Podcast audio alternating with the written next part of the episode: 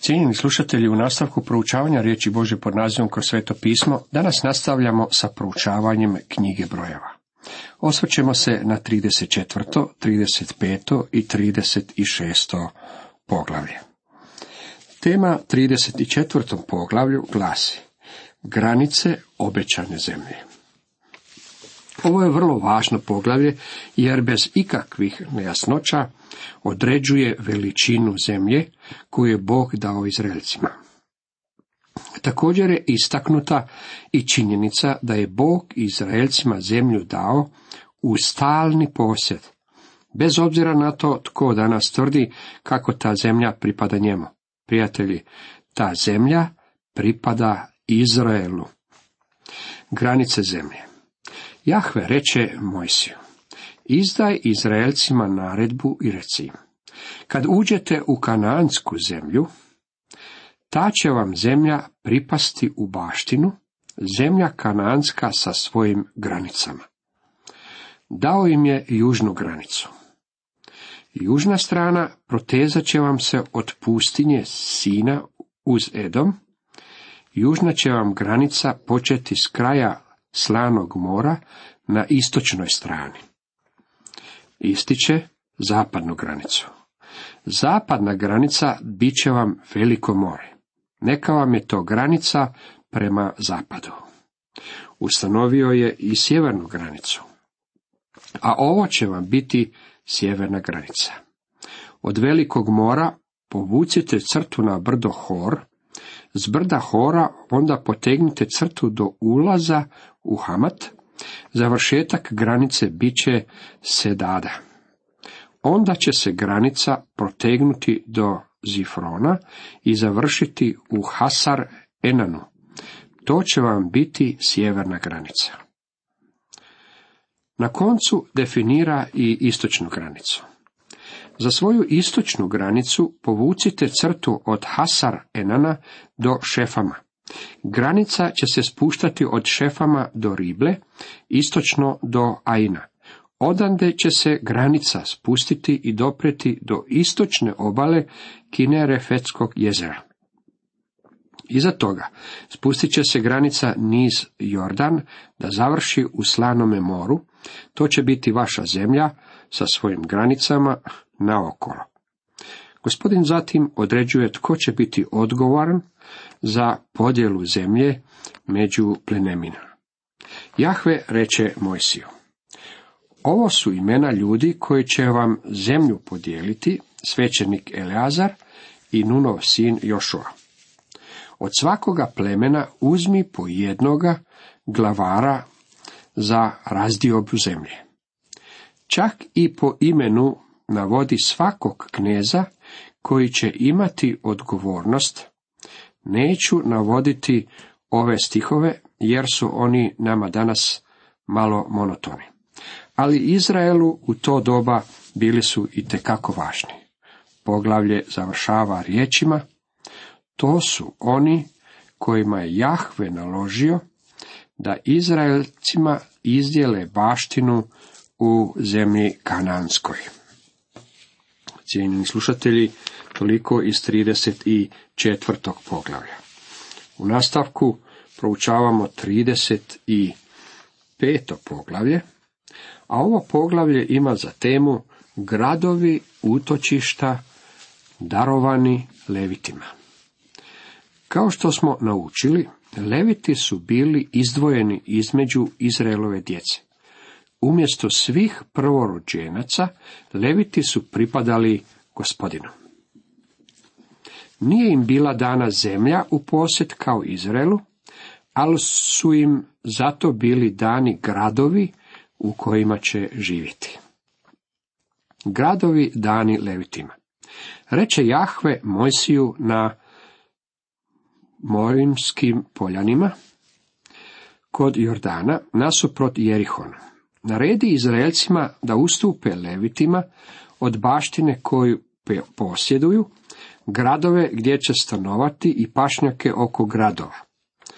To dajte levitima. Neka gradovi budu njima za stanovanje, a okolni pašnjaci neka budu za njihova goveda, njihovo blago i sve njihovo što posjeduju od životinja. Okolni pašnjaci također su bili rezervirani za levite. Pašnjaci uz gradove koje ustupite levitima neka zahvate od gradskih zidina van do tisuću lakata naokolo. Od 48 gradova dodijeljenih levitima, čest ih je bilo određeno za gradove utočišta. Nadalje reče Jahve Mojsiju. Govori Izraelcima i reći im.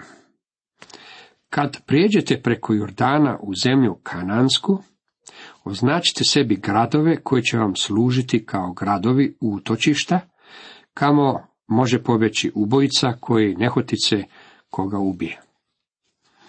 Ti gradovi neka vam budu utočište od osvetnika, tako da ubojica ne moradne umreti dok ne stane na sud pred zajednicom. Od gradova koje ustupite, bit će vam šest gradova za utočište.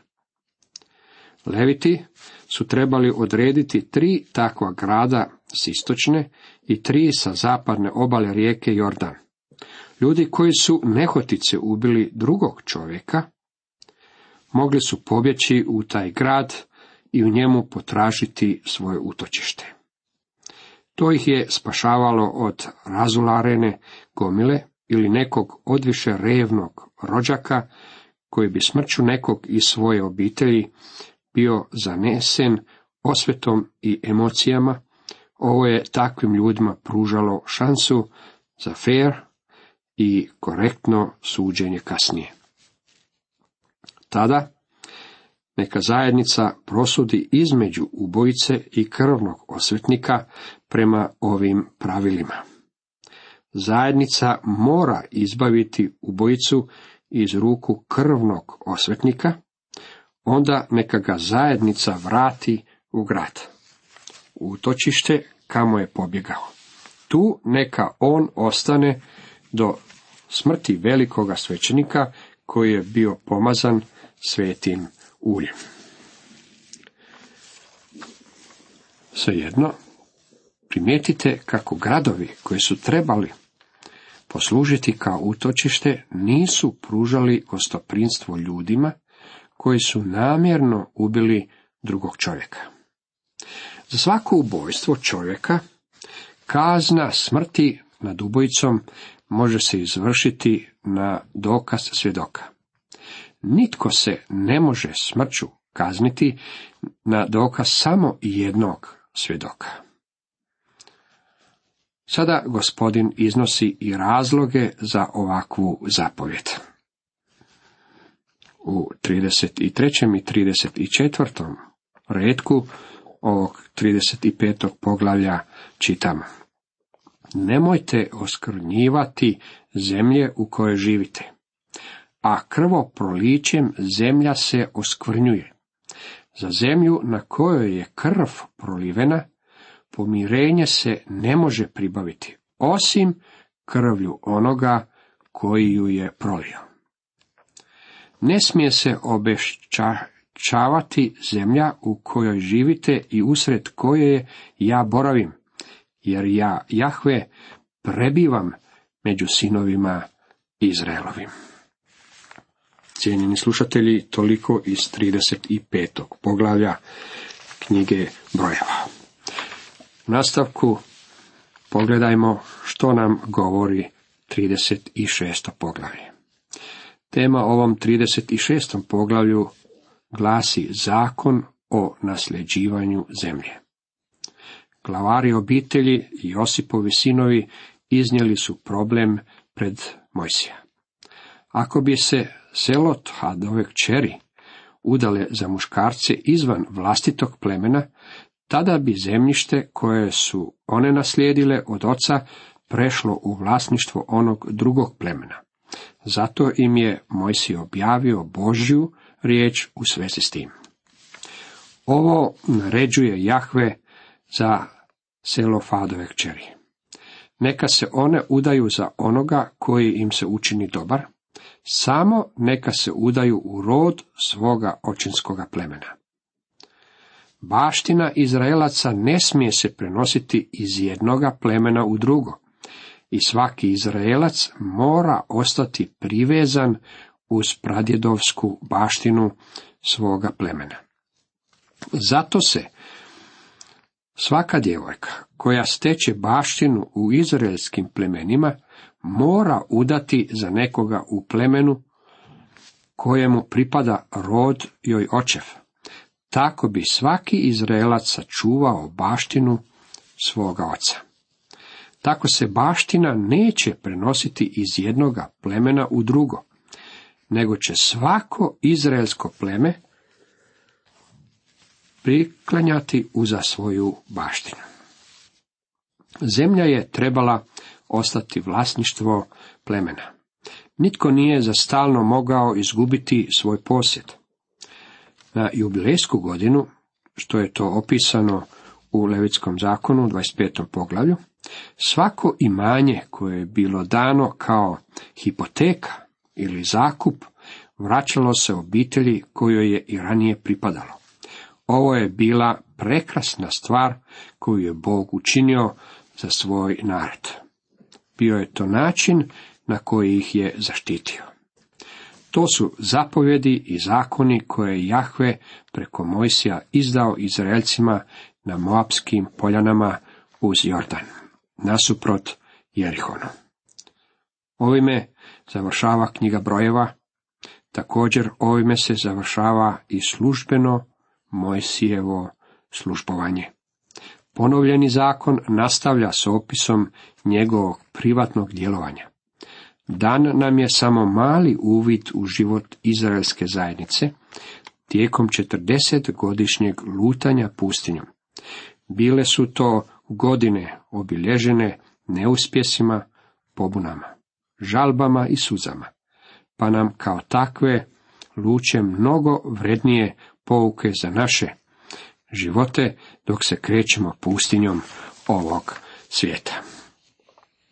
Cijenjeni slušatelji, s ovim smo završili proučavanje knjige brojeva. Nastavit ćemo sa proučavanjem evanđelja po Ivanu, a iza toga ćemo onda početi proučavati ponovljeni zakon. Većina ljudi smatra da je evanđelje po Ivanu lako razumljivo. Vrlo često možete čuti ove riječi. Evanđelje po Ivanu je jednostavno evanđelje. Jednostavnost jezika dovela je mnoge ljude u ovakvu zabunu. Napisano je jedno složnim i dvosložnim riječima. Dopustite mi navesti nekoliko stihova kako bih vam ovo ilustrirao. Zapazite koliko su ovi stihovi jednostavni. K svojima dođe i njegovi ga ne primiše. A onima koji ga primiše podade moć da postanu djeca Božja. Onima koji vjeruju u njegovo ime. Evanđelje po Ivanu, 11. i 12. redak. Nemamo problema sa samim riječima, već se ovdje bavimo s najdubljim evanđeljem. Uzmite na primjer ovaj izraz vi u meni i ja u vama, koji se pojavljuje u Ivanu u 14. poglavlju u 20. redku. Sedam riječi i jedan veznik. Dva predloga i četiri zamjenice. Bilo kojem djetetu u četvrtom razredu osnovne škole možete postaviti pitanje u svezi sa značenjem ovih riječi i ono će vam dati njihovo značenje. Međutim, povežite ih zajedno, vi u meni i ja u vama, i niti jedan duboko umni teolog i najveći filozof nije nikada uspio prodreti u dubinu značenja ovih riječi. Vi u meni, znamo da znači spasenje, i ja u vama znači posvećenje. Međutim, dalje od ovoga nitko od nas ne može ići. Ponekad mislimo da zbog toga što znamo koje je značenje riječi, da znamo i što je njima izrečeno. Riječi su jednostavne, međutim značenje je vrlo duboko. Jer onim je rekao o Ivanovom evanđelju. Ivan briljira u dubinama božanskih tajni. Nisam još čuo istinitiju izjavu u svezi s tim. Doktor Pearson izrazio je to ovako. Ono dotiče Kristovo srce. Jako se smatra da je Ivanovo evanđelje jednostavno, ne smatra se uvijek da je apostol Ivan autor tog evanđelja. Baur, Tubingenska škola u Njemačkoj, je prije nekoliko godina počela s napadom na evanđelje po Ivanu. Na tom polju su liberalni teolozi imali uistinu bogat dan. Dok sam bio na fakultetu, slušao sam predavanje, toga je bilo i u moje vrijeme, o autorstvu evanđelja po Ivanu. Profesor je predavanje zaključio riječima kako on smatra da je Ivan autor evanđelja. Jedan je šaljevđija zapazio, ja sam vjerovao da je Ivan pisac i prije ovog predavanja, kao što to vjerujem i sada. Dakle, samo sam protratio vrijeme. Uvjeravam da ovdje nećemo tratiti vrijeme baveći se autorstvom ovog evanđelja, osim što ćemo spomenuti dvije izjave koje nam jasno govore o tome da je Ivan autor evanđelja. Cijenjeni slušatelji, toliko za danas.